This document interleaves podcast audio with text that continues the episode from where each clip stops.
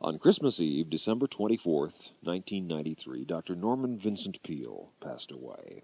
The title of one of his best selling books, The Power of Positive Thinking, had become part of the popular vocabulary of the whole world. But some people thought his message was too simple, that with faith in God you can live an abundant life, as Peale proclaimed. One of my professors in Berkeley attacked Peale mercilessly comparing Peale unfavorably with the Apostle Paul in the Bible. Another critic declared Paul as appealing, but Peale as appalling. One San Francisco strip teaser even changed her name to Norma Vincent Peel and spelled it P E E L. One man of my acquaintance, whenever he heard somebody say something particularly pessimistic and negative, would say that's the kind of attitude that would make Norman Vincent squeal. The jokes were endless. He was attacked and he was ridiculed. Some said of Peale's message that such simple faith is foolish and naive, and that what he said just wouldn't work. But it did, and it does. I first met Dr. Peale during the 1970s in New Orleans, Louisiana, at the Fairmont Hotel at a convention of fellow speakers and broadcasters. He was delightful. I had earlier helped Peale's office staff in New York City get him on weekly worldwide radio, a project which we discussed for a while but I found that I loved this fellow, and from that day in New Orleans I felt that I had a new friend. He was a truly inspiring, godly, and God knowing man, balding, bespectacled, round and ruddy, and brimming with enthusiasm, faith, and gracious good humor. But listen now to this letter I received from my friend Ben B. Franklin of Topeka, Kansas, a great lecture agent who booked Dr. Peale and me and hundreds of other speakers coast to coast and border to border across the USA. Ben wrote, on December 24, 1993, one of the best loved speakers on the American platform passed away, Dr. Norman Vincent Peale. Lived an abundant and ebullient 95 years, and he will be sorely missed. Dr. Peale began lecturing for the Associated Clubs, Ben Franklin writes, in 1948 when his first book, A Guide to Confident Living, was published. His best known book, The Power of Positive Thinking, came out four years later and was translated into more than 40 languages around the world. My first contact with Dr. Peale came in 1963. Ben writes, In April of that year, I was involved in a mountain climbing accident when my rope broke and I fell more than 100 feet down a cliff face, breaking my back in four places and my pelvis in two. I was paralyzed from the waist down as a result. Less than two weeks later, I received a letter from Dr. Peale, in which he encouraged me and told me he was praying for me.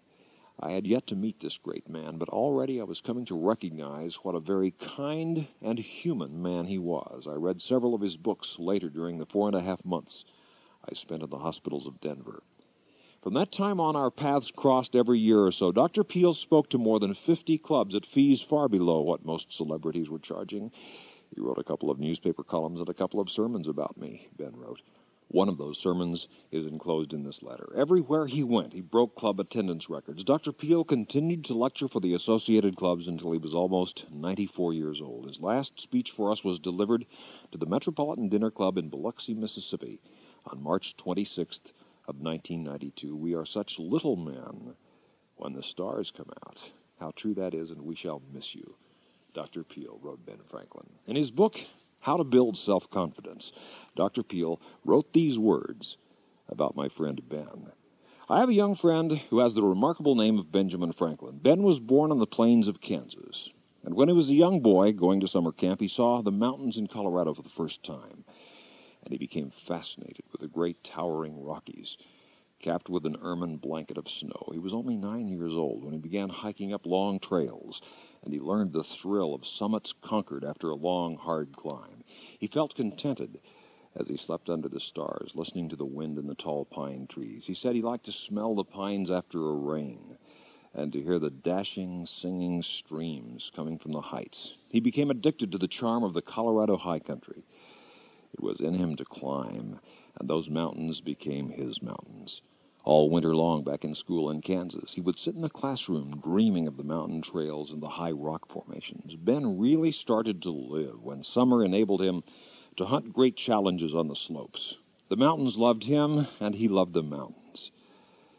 That is until one day in August, when he was 18 years old, climbing with two friends, his rope became frayed on a jagged ridge, and it parted He was cast backward. He fell 150 feet to the base of the cliff. His back was broken in four places and his pelvis in two, but he was still breathing when his friends got down to him.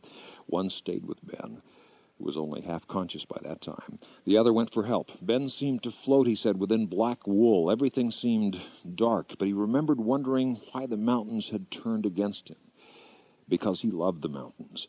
By the time the rescue squad came, Ben was delirious. He was strapped tightly on a stretcher and carried down to the ambulance, which sped him 30 miles with the sirens screaming to a Denver hospital. The surgeons worked to save his life. Ben was paralyzed from the waist down. Finally, he was taken out of intensive care.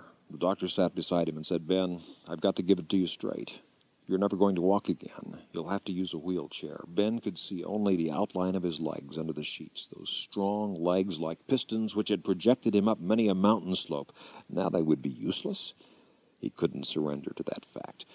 The days dragged by, and the wheelchair claimed its victory. Hospital attendants turned him over, washed him, and dressed him. Ben was rebellious and bitter. He was condemnatory of God and everything else. Then, after six months of helplessness, even his hate and bitterness drained out of him until one day he said, Okay, God, I surrender to you. I put myself in your hands. I'm your child. You know, God, that I don't want to be this way the rest of my life. If you can't give me the full use of my legs, then give me full use of myself.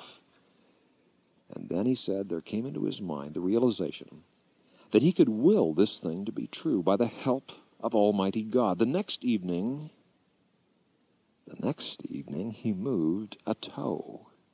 He began to laugh, and he began to shout and cry out, and the nurse came in and leaned over him, and he tried to kiss her, and she quickly ran out of the room. My toe, he exploded. I can move my toe. I can move my toe. Ben poured out a grateful prayer to God, tears streaming down his face. Today, Ben is on heavy braces. He only used the wheelchair for a year. He graduated with high honors from the University of Colorado. He was among the 30 students in CU's 15,000 named to who's who among students in American universities and colleges. He now works as a lecture manager and travels around the world.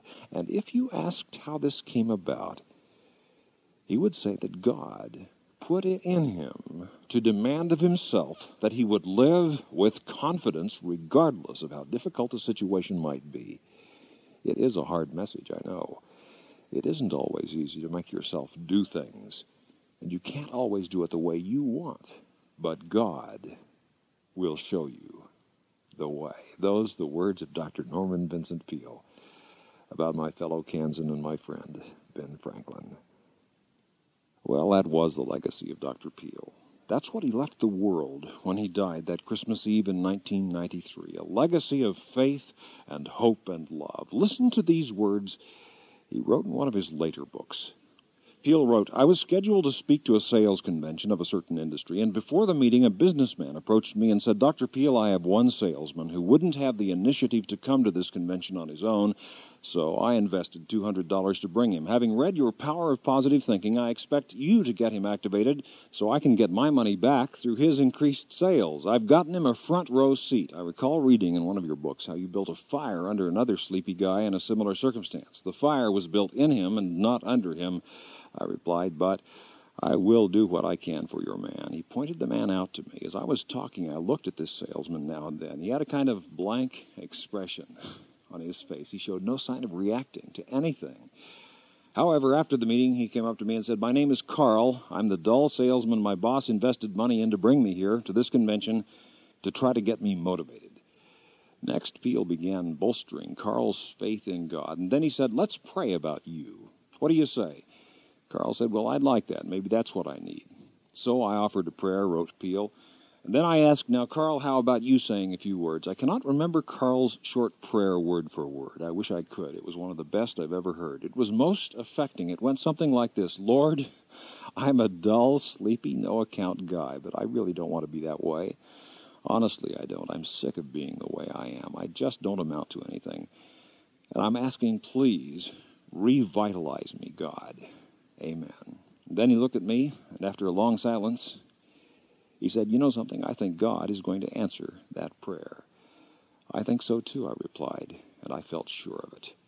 Before we parted, I told Carl something I had heard when I was a very young man, which gripped me and had meant much to me all across the years. I heard a man once say, You can become strongest in your weakest place.